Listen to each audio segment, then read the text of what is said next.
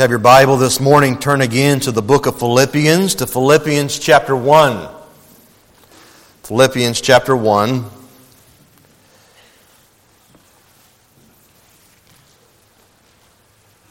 Paul, inspired by the Spirit of God, begins in verse 27 saying, Only conduct yourselves in a manner worthy of the gospel of Christ. So whether I come and see you or remain absent, I will hear of you that you are standing firm in one spirit, with one mind striving together for the faith of the gospel, in no way alarmed by your opponents, which is a sign of destruction for them, but of salvation for you, and that too from God. For to you it has been granted for Christ's sake, not only to believe in him, but also to suffer for his sake experiencing the same conflict which you saw in me and now hear to be in me. Beloved, as we come to this passage this morning, I think we all know as Christians that we represent the Lord Jesus Christ before others in this world. And it is true that we represent Him personally, we represent Him individually, and how we live our lives for God. But as we come to this passage this morning, we're going to see from the words of Paul that it also matters how we live our lives together for the cause of the gospel. That is, we represent Christ before the community around us and how we are able to live together as the body of Christ. If you stop and think about it, one of the pictures that the Bible gives us about the church is that the church is described as being a family. The church is referred to as being the household of God. The Bible refers to us as the brethren. The Bible speaks about those who are the fathers, the spiritual fathers, the little children that are in the church. And that's not talking about physical fathers or physical little children, but in those cases, again, just making reference to the family terms of those who make up the body of Christ. So we are to see ourselves as a family. And as a family, we are to live with one another in a way that is honoring, that is worthy of the life transforming message of the gospel of Christ. This is what Paul is wanting to remind the church at Philippi about this morning. In the words that we just read there, verses 27 to 30. And this is a challenge, not only for them of that day, but for us today, as God is giving this, us this passage and this message for our day and time. It's interesting when you really look at what Paul is saying there, where he says, Whether I come and see you or remain absent. Now, we understand because we've been going through the book of Philippians that the reason why Paul is not there at this time is because he's in prison. He's waiting to see if he's going to be released or, or if he's going to be put to death. But he's telling them almost like the way a parent would talk to their child. I'm sure as parents, you've all been there. You've all done this before. Before you drop your child off at someone's house or before you leave to go somewhere and know you're going to be gone for a while, you remind your kids that you expect them to live, you expect them to behave themselves as though you were there. And this is what Paul is doing.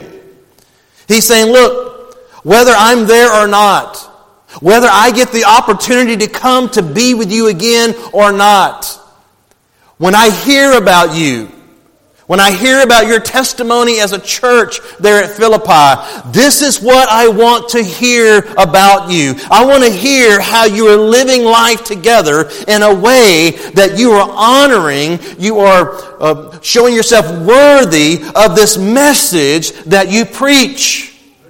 That you're preaching the gospel, a gospel that we say will change people's lives, transforms people's lives. And so you want to display that yourself. Notice he says, conduct yourselves in a manner worthy of the gospel of Christ. Paul was very serious about this idea of living your life in a way that was worthy of the gospel. If you will, for a moment, go back just to the book of Ephesians, just one book back. Go to Ephesians chapter 4. And in verse 1, again, Paul here is writing this. He's in prison. And in Ephesians 4, verse 1, he says, Therefore, I, the prisoner of the Lord, implore you to walk, that is, live in a manner worthy of the calling with which you have been called. Live worthy of the salvific call that God has issued to you. Go over, if you will, now to the book of Colossians, just one book on the other side of Philippians. In Colossians chapter 1, where he speaks in verse 9 about how he is just unceasing in his prayer for them. He's asking that they may be filled with the knowledge of his will and all spiritual wisdom and understanding. Why is he doing this? Because he wants them to be able to walk in a manner worthy of the Lord. To please him in all respects. He wants them bearing fruit in every good work, increasing in the knowledge of God. This is what it is to live or to walk in a manner Again, worthy of the Lord, worthy of the calling of the Lord. Move over just a little bit further. Move over to 1 Thessalonians chapter 2. Go over to 1 Thessalonians chapter 2. And in verse 10, he says, You are witnesses and so is God, how devoutly and uprightly and blamelessly we behave toward you believers, just as you know how we were exhorting and encouraging and imploring each one of you as a father would his own children. There it is, that language of a family. Why was he doing this? Why were they living a life so devout, so upright, so blamelessly, so that they were behaving the way they were towards each other? Why were they exhorting? Why were they encouraging? Why were they imploring each other as a father would his own child? Verse 12, so that you would walk. You would live in a manner worthy of the God who calls you into his own kingdom and glory. Paul was very concerned it was a high priority in his life and in his ministry that the churches that he was involved in, that they were living this life together in such a way that it did reflect that salvific call of God upon their life, that it reflected the transforming message of the gospel of Christ. And so this is what he's driving home here in Philippians. Let's go back to that in Philippians chapter 1, where Paul is reminding them of this, and we'll see this as we come towards the end of this, but he's giving this reminder to them here in these verses because this is something that they have been doing, and this is something that they have continued to do, but he's starting to hear that there are some things that are beginning to creep into the church at Philippi, and it's starting to creep itself in, and as it's creeping in, he knows that this can cause uh, harm to their living a life that is one of togetherness, one that would bring honor and glory to the gospel of Christ. He's beginning to hear that there's some selfishness going on in the church and there's some strife that's going on there in the church. And he's going to actually address that as we continue to move through the book of Philippians. But before he begins to address it, he just gives this overall summary uh, summons to the church at Philippi. Conduct yourselves in a manner worthy of the gospel of Christ. So, how were they to do that? How are they to continue to do that? What is it he's wanting to hear about this church that would show and demonstrate that they are living a life that is worthy of the gospel? Well, one of the first things he wants to hear about them is that they are standing together for the gospel. They're standing firm together for the gospel. Look again at verse 27. Whether I come and see you or I remain absent, I will hear of you. And this is what he wants to hear. I want to hear that you're standing firm in one spirit. There's that oneness, there's that togetherness. But notice he says, standing firm. This idea of standing firm is a military term that means to, to stand firm or to hold one's ground. That is, don't leave your post. This is what Paul was telling them. Don't leave your post, even if it may cost you personally and it may cost you your life. And this is a great reminder to us as well that we are in a spiritual war. And as a believer, you are a soldier in the army of Christ. In the church here, East Jena Baptist Church is where you are stationed at this time. And he's saying, stay at your post. Show up for your duty. Hold fast to your convictions, to the principles, regardless of the cost it may come your way. Don't back off. Don't back down. Now we see in one person a positive example of this and a poor example of this. The positive example of this same person is the person of Barnabas. Barnabas. If you recall, Barnabas was a man that traveled with the Apostle Paul. Barnabas was the man that helped Paul actually be able to come into association with the disciples because they were afraid of Paul, even after he had got converted, because they were still fearful of the things that he used to do. And it was Barnabas who brought him in and, and told them, look, this man got radically saved. He's been transformed. He's a different person. And Paul and Barnabas served the Lord together. And we find over in Acts chapter 15 in verses 1 and 2 there that there were some men that came in and began to teach that unless you are circumcised, that you will not be saved. And it was Barnabas who stood up with Paul and they began to debate these men. They stood for the gospel because that was the distortion of the gospel of being saved by grace alone, through faith alone, in Christ alone. And they stood together. So here is Barnabas. They're standing, standing firm for the gospel. But then, beloved, you go over to the book of Galatians, and in Galatians chapter 2, this is where Paul has to confront Peter because Peter was beginning to do some things that was distorting the gospel. That is, there were some men who came down teaching much the same things that Paul and Barnabas were standing against there in Acts chapter 15. And guess what it says? It wasn't just Peter, Paul also mentions there that Barnabas got caught up in this. So here's Barnabas on one occasion standing for the gospel against this teaching that was distorting the gospel of grace alone through faith alone in Christ alone. And then over in the book of Galatians, Barnabas gets caught up in that. And he wasn't willing to stand firm and stand true to the gospel there until Paul comes on the scene and he confronts Peter to his face. But we are called to stand together in convictions about the purity of the gospel, the priority of the gospel, the proclaiming of the gospel. Because please understand that when we do that, there will be resistance. There will be those that will oppose the true gospel, even here in the community of Jena, even here in LaSalle Parish.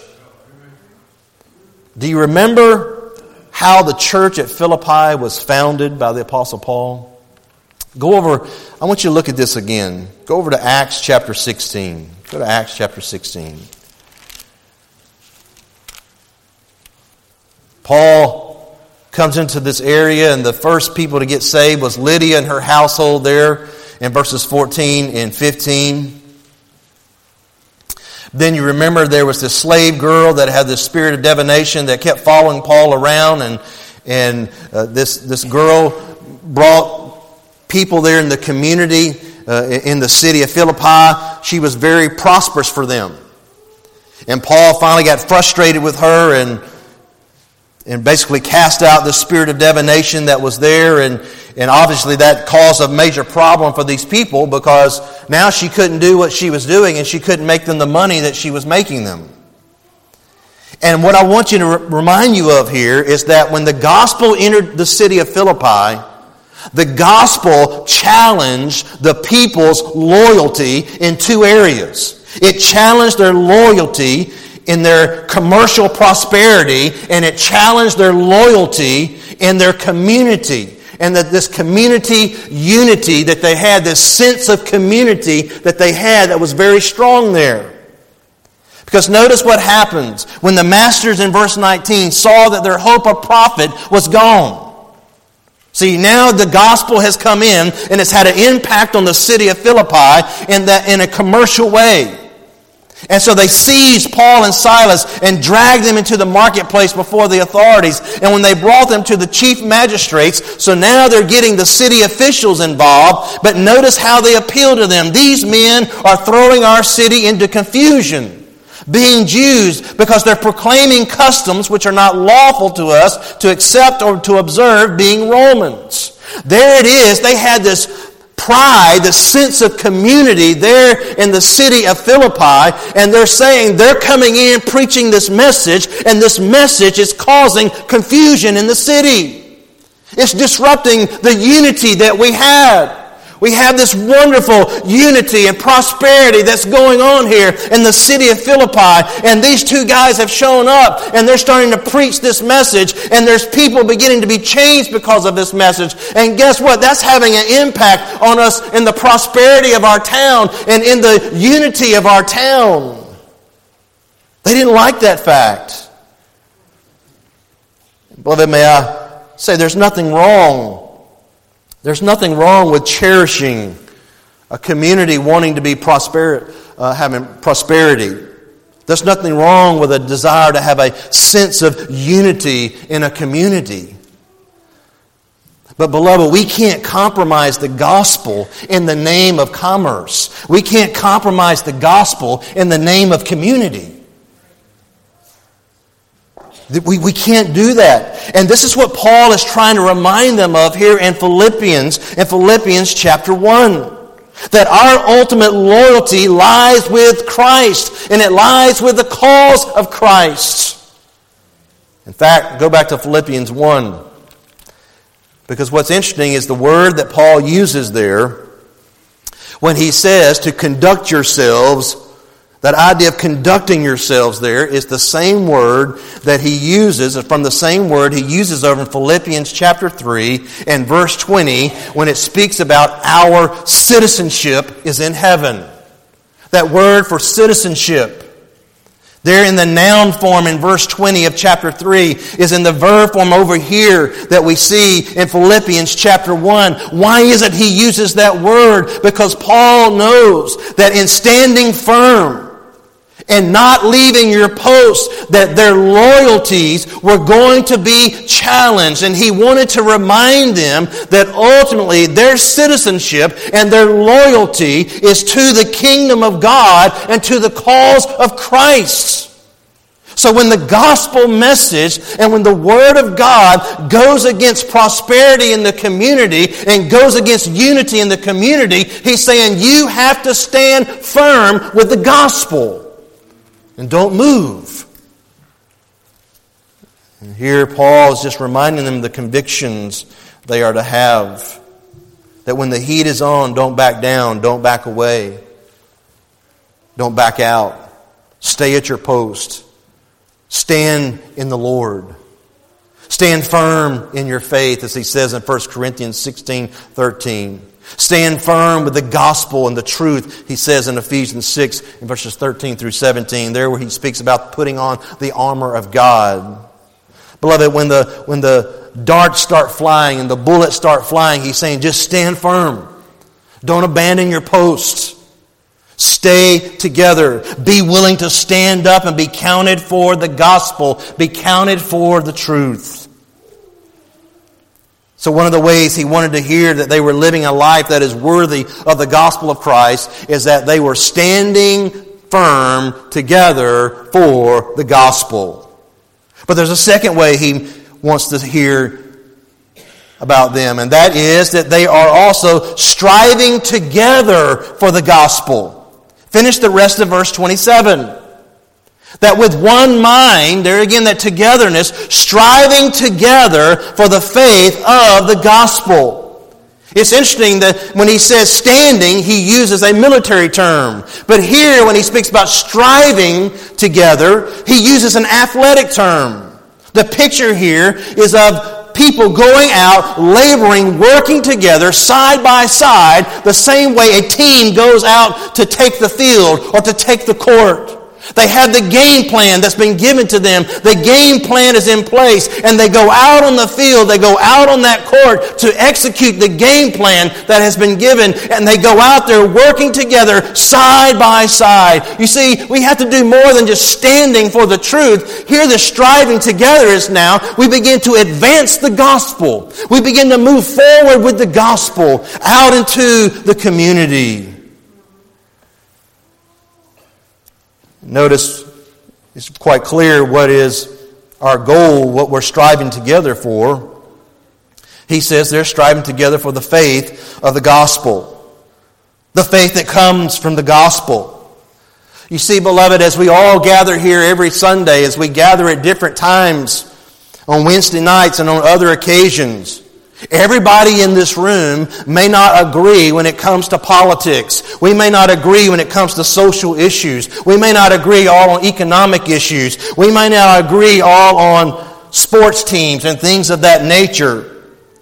But when it comes to the gospel, when it comes to the Word of God, he's saying here, strive together, that is, have the same game plan, the same approach, and go out and labor working side by side. And the picture he says here is that they were all going to be a part of this. No one sits on the bench. There are no bench players.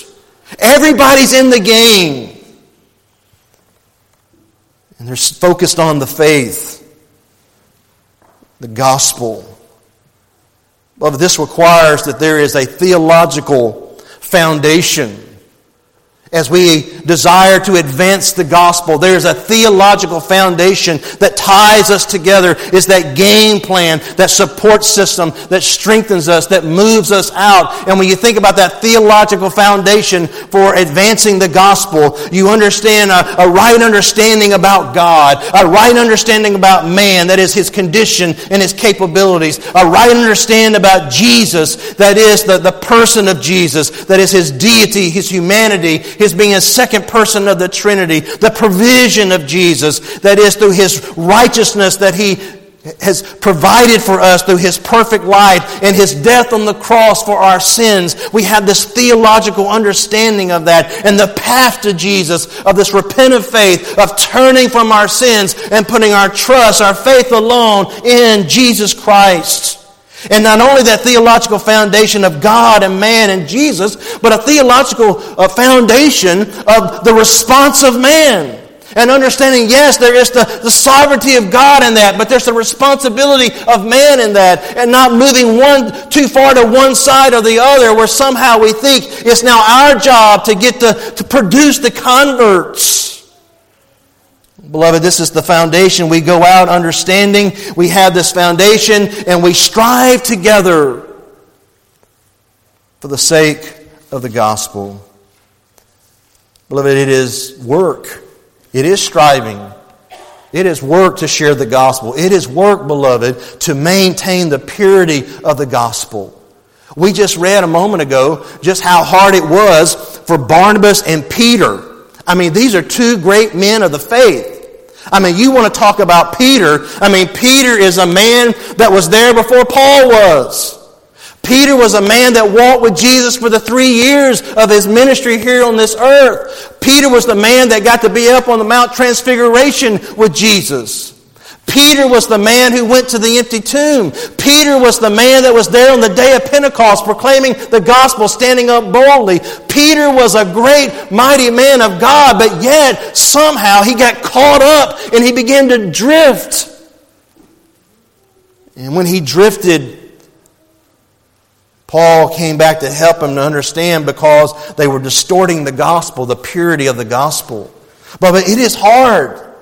It's hard for our own life personally. It's hard for a church. It's hard for Christian schools. It's just hard for Christian organizations not to drift because we are constantly being bombarded with a false gospel. We're constantly being bombarded and promoted toward us just to give a little. Just give just a little bit. You don't have to be so serious about the deity of Jesus. You don't have to be so serious about the humanity of Jesus. You don't have to be so serious about Jesus being the only only way. But see, he's, he's reminding us keep striving. Strive. Stand and strive together for the gospel. Let's look at a third area. The third one I call they're sticking together for the gospel. Sticking together for the gospel. I think these build one on top of the other. That you stand, you won't give ground, but then you advance the gospel. And as you advance the gospel, beloved, you're going to start taking fire. And he's saying, stick together. You can't have everybody moving forward and all of a sudden half of the line turns around and starts running back. He's saying you have to stick together. And where this comes across is here in verse 28, where he says, In no way alarmed by your opponents. The word, therefore, alarmed is a very interesting word. It means to be startled, to be spooked. And it's the picture of a horse that when a horse is, is walking or riding along and it comes across something that startles it, the horse will bolt and run to get away from what it is that has startled him. And he's saying, don't be like that. When the opposition comes, when the opponents come, when the resistance come, there's going to be a temptation to get spooked, to get startled by that and want to sprint and run instead of moving forward in the battle to begin to retreat and go back. And he's saying, don't do that. Just stick together. Stay the course. There's going to be opposition when you begin to apply the gospel, when you begin to apply the word of God, there will be resistance. Resistance to what we are about, what we're standing for, what we're living for. But notice what he says. He says, Don't get alarmed by it. Actually, it should strengthen you. When the opposition comes, it should actually strengthen you because of what is actually happening there in verse 28. This opposition is not something to spook you, but to strengthen you, to stick together, and to stay with it because it is actually a sign of destruction for them, but a sign of salvation for you. And that's from God. This is a way that God gives you even some assurance of your salvation and assurance that you're going down the right road. Because whenever the opposition comes, that opposition is showing itself that they're on a path to destruction. But you're on a path to deliverance. They're on a path that's going to end in retribution. You're on a path that's going to end in relief fact, look over for a moment in 2 Thessalonians chapter 1. Look at 2 Thessalonians chapter 1.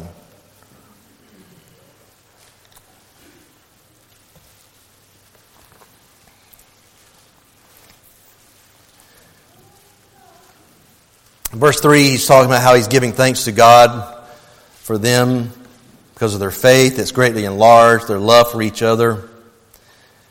Therefore, verse 4, we ourselves speak proudly of you among the churches of God for your perseverance and faith in the midst of all your persecutions and afflictions which you endure. So, I mean, they're in the midst of persecution. They're in the midst of afflictions for the gospel.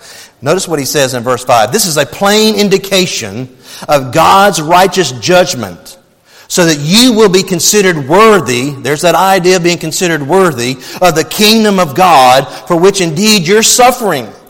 For after all, it is only just for God to repay with afflictions those who afflict you and to give relief to you who are afflicted, and to us as well, when the Lord Jesus will be revealed from heaven with his mighty angels in flaming fire, dealing out retribution to those who do not know God, to those who do not obey the gospel of our Lord Jesus. These will pay the penalty of eternal destruction, away from the presence of the Lord and from the glory of his power, when he comes to be glorified in his saints on that day, and to be marveled at among all those those who have believed. For our testimony to you was believed. To this end also we pray for you always that our God will count you worthy, worthy of your calling, and fulfill every desire for goodness and the work of faith with power, so that the name of our Lord Jesus will be glorified in you, and you in him, according to the grace of our God and the Lord Jesus Christ. Again, you notice this is tying this back in,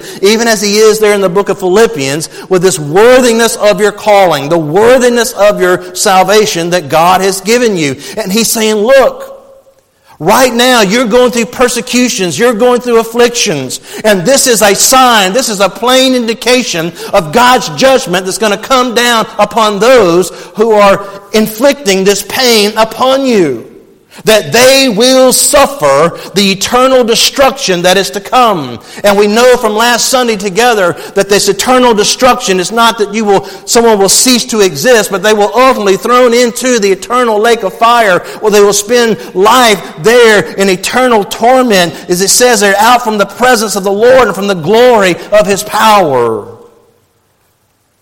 But that does, that's not what is promised for us. What is promised for us is relief joy, being with Christ. Oh, beloved, I hope if you were following along that you read very carefully what it said there. That God's going to deal out retributions to those who don't know Him, to those who don't obey the gospel. Have you obeyed the gospel? Have you obeyed the gospel of the Lord Jesus Christ? Have you truly turned from your sins and put your trust in Him? Is your life for Christ? Are you living for Christ? Does your life demonstrate that you are now a follower of Christ? Oh, beloved, if you're not, please understand there will be retribution. There will be a penalty to pay.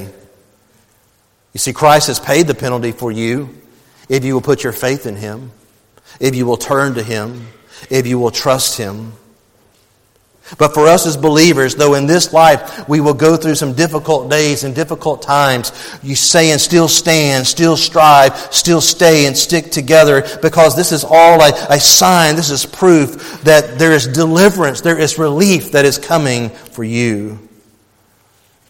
Now, it may not happen, or the, the relief we may get may be from death and the ultimate glorification that we will get from being raised with the Lord. But, beloved, this is what God has called us to. And you know, this is what Jesus, in some sense, was talking about over in the Gospel of Matthew, in Matthew 10 there, where he's talking about that you're going to be persecuted, you're going to have things happen to you beginning in verse 24. And there, what he says that if you confess me before men, my, my, I'll confess you before my Father.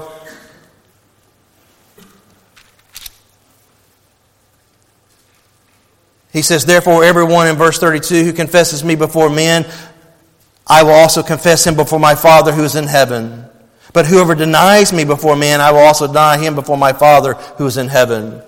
And you read the context of that, and he's talking about a true disciple is someone that when the hostility comes and the opposition comes, doesn't mean they may not fall sometimes and fail sometimes, but what will be the pattern of their life is that they won't back off. They will continue to confess Jesus Christ as Savior and Lord, continue to stand for Christ. They'll be willing to deny themselves, take up them, their cross, and just keep confessing Christ before men. I was reminded of that this week. Uh, receiving a, uh, an email from uh, Brother Ed Lacey, who was out in India. He was over there to train pastors. And not here in the recent past, before he got there, in this very church where he was there to, to train pastors about proclaiming the gospel, that some radical Hindus had come into the church and had beaten many of the church members there. And that after he left, the day after he left, in a little area not too far from where he was, there was a pastor who they came in and they beat him and they hung him in his own home and took his life. And yet, in the midst of all that, the people kept coming out to hear the gospel. They kept coming out to learn better how to proclaim the gospel because they understood that persecution could come, but they were going to confess Christ before men. This is what it's speaking about here confessing Christ before men. But that verse is there in the context, it's not talking about someone being willing to come forward at the end of a service to profess Christ.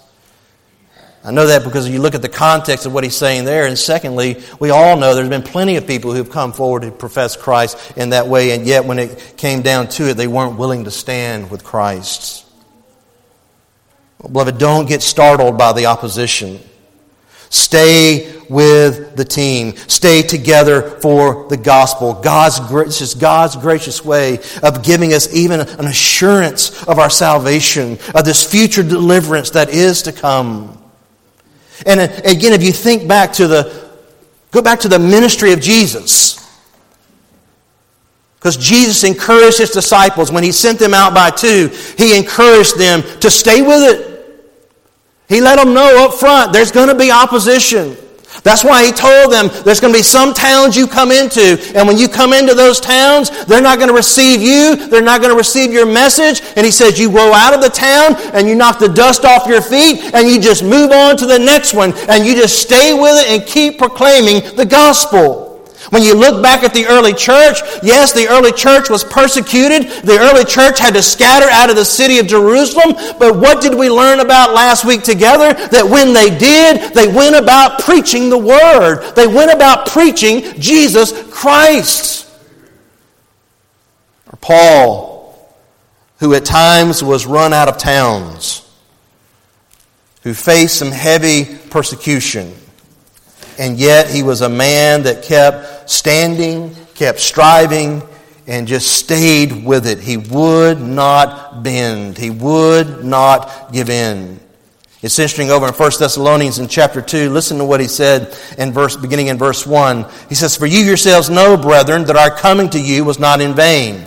But after we had already suffered and been mistreated in Philippi, as you know, we had the boldness in our God I mean, they've already suffered, they've already been mistreated, but when they came to Thessalonica, they still had boldness in our God to speak to you the gospel of God amid much opposition. He came out of opposition. He walked into the city of Thessalonica and he walked into the midst of opposition. But he said, We just kept preaching the gospel. We just kept advancing, striving together, standing for it, staying with it. And he wouldn't even change it. He said, I'm not going to use flattering speech. I'm not in the pretext of greed. We didn't come seeking glory from men, either from you or from others, even though as apostles we might have asserted our authority. We just kept coming among you preaching Jesus Christ. This is what we're called to do. In fact, if you go back, if you remember when Paul and Barnabas separated, they separated over John Mark, and they did because Paul didn't want to take John Mark because if you remember, John Mark had gone out with them the previous journey. And he didn't get very far, and he turned around and went back home. And Paul would not, didn't want to have him because Paul had felt that he didn't stay with them to stand and strive for the gospel. And that's why Paul stood the way he did at that time against Barnabas. But it was important to Paul that one is willing to stand for the gospel, strive for the gospel, stay with the gospel. But there's one other area that you need to see. And this last one is fitting because if we're being faithful to the other three, if we're being faithful to stand, if we're being faithful to strive together for the gospel, if we're being faithful to stick together, to stay with it, the fourth one's going to come eventually. And it's suffering together for the gospel. Go back to Philippians chapter 1, verses 29 and 30. For to you it has been granted for Christ's sake not only to believe in him, but also to suffer for his sake, experiencing the same conflict which you saw in me and now hear to be in me.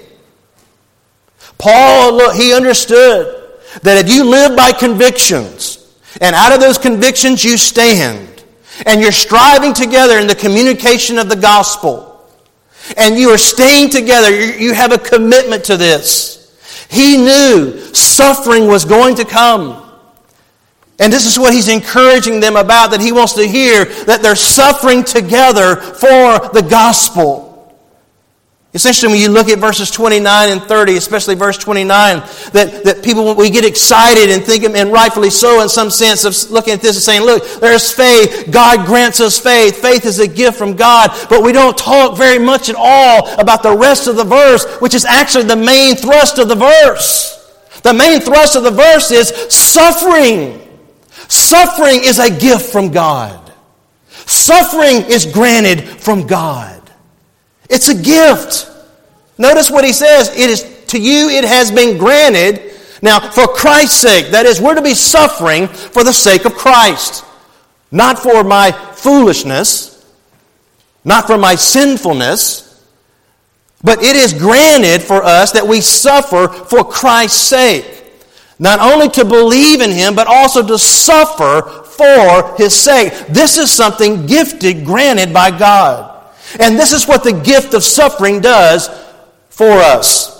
Number one, it reveals that we have true faith. Suffering will reveal that you have true faith. Because you'll want to stay with it. But not only it will reveal that you have true faith, also suffering is a gift from God. It's something granted by God because it also will refine our true faith. You see, we know our faith is not as strong as it should be. We know we, no one here has perfect faith. We all have weaknesses in our faith. And what suffering will do is it will come along and refine our faith, expose those weaknesses, and begin to strengthen us in the Lord. Suffering together for the gospel.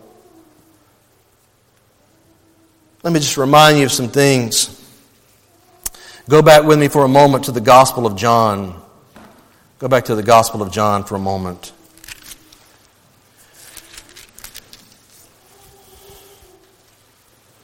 Remember what Jesus said to his disciples, John chapter 15,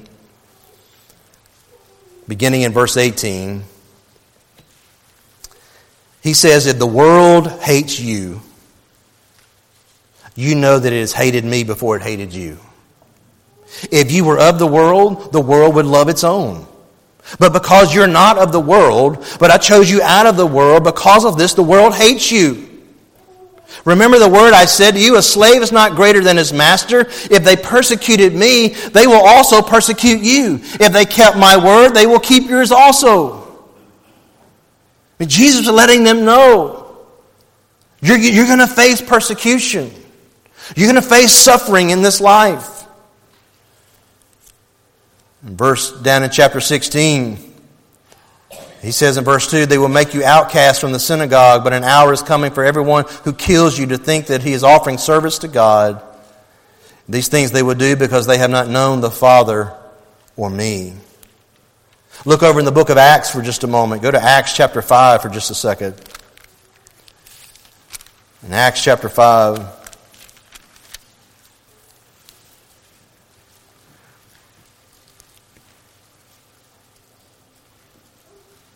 Here's where Peter and John had been suffering. They had been thrown in prison. They had been beaten. And it says in verse 41 So they went on their way from the presence of the council, rejoicing that they had been considered worthy to suffer shame for his name. They considered it worthy. They rejoiced that they were able to suffer for the name of Christ. Look over in Acts chapter 14. In Acts chapter 14, when Paul had gone back to Lystra, to Iconium, to Antioch, in verse 22, he's strengthening the souls of the disciples, encouraging them to continue in the faith, saying, Through many tribulations we must enter the kingdom of God. Like this life isn't going to be easy. Suffering's going to come. We will enter the kingdom of God through these sufferings, through the tribulations. Or as Paul says over in 2 Timothy chapter 3 verse 12, that all who desire to live godly will be persecuted. All who desire to live godly will be persecuted. How can he make such a statement? How can he make such a universal statement? He can make such a universal statement because he can basically base that off of what we read there in the Gospel of John, where Jesus says, If the world hates you, you know it hated me first. The world hates Christ. They hate Christ. There's not neutrality here. And I hope you will understand that the unbeliever is not neutral towards God. They're not neutral towards Christ. They're not neutral towards the gospel. They are hostile. They have a sinful heart that opposes that. That's why he can say, if you desire to live godly, that is, you desire to stand for the gospel, stand for the truth, strive for the gospel, and to stay with it, you will suffer. But he reminds them there in Philippians 1, and let it be a reminder to us as well that they were just going through some of the thing, same things that he had gone through, and others had gone through in the past, and others were going through in the present. They weren't alone. And beloved, we're not alone either. Now, as we wrap this up together, And Paul opened up this passage. He said, only. And what he means by that only is he, he, he wanted to drive home to them that this, this was to be the main thing. The main thing there for the church at Philippi was live your life together in such a way that you are displaying the transforming power of the gospel of grace, the gospel of Christ. And you do that by standing together.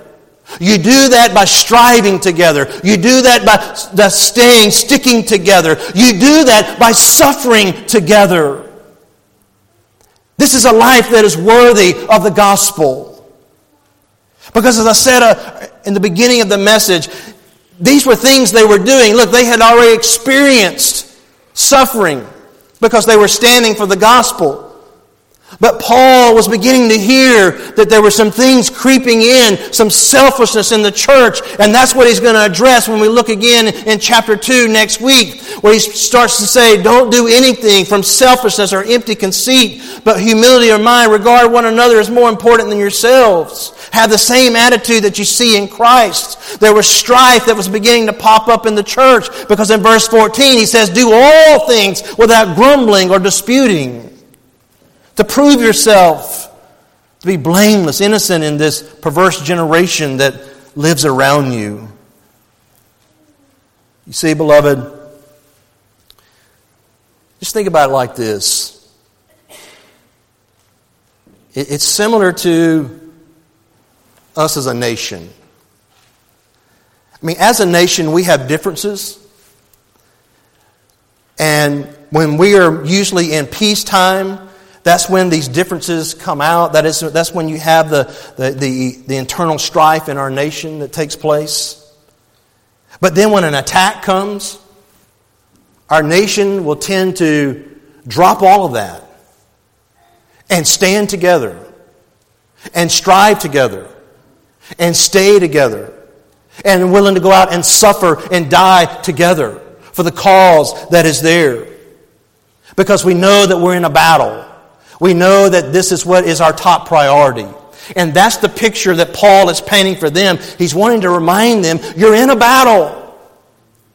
And if you're busy out, just think about it. If you're busy standing post, and if you're busy striving and advancing in the gospel, and you're busy doing all of these things, it's hard to have time then to get into the, the strife that is there. He's saying, advance, move forward. Because, look, you're, you're taking bullets coming at you. You're having people shooting at you, and as they're shooting at us, we stick together and we move forward. And we don't, we don't lose our post. We stay there, we stay with it. But when we're not advancing, we're not advancing the gospel, we're not standing put,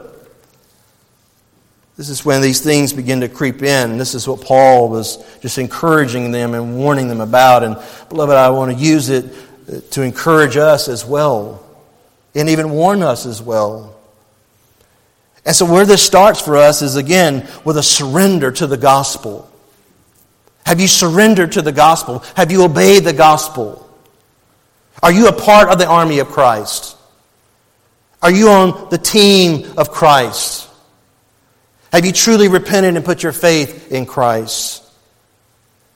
If you have, then let's get busy, as he says here, advancing the gospel, praying for souls, crying out to God, coming together to worship and to be equipped for the advancing of the gospel, striving together for the advancing of the gospel, standing firm for the convictions of God's word,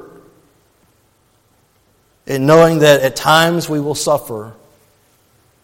God doesn't promise that everybody's going to suffer to the same degree, to the same level, but there will be some suffering that will happen. Oh, beloved, may this be the passion of our heart in all that we do. I want to ask you to bow your heads in prayer.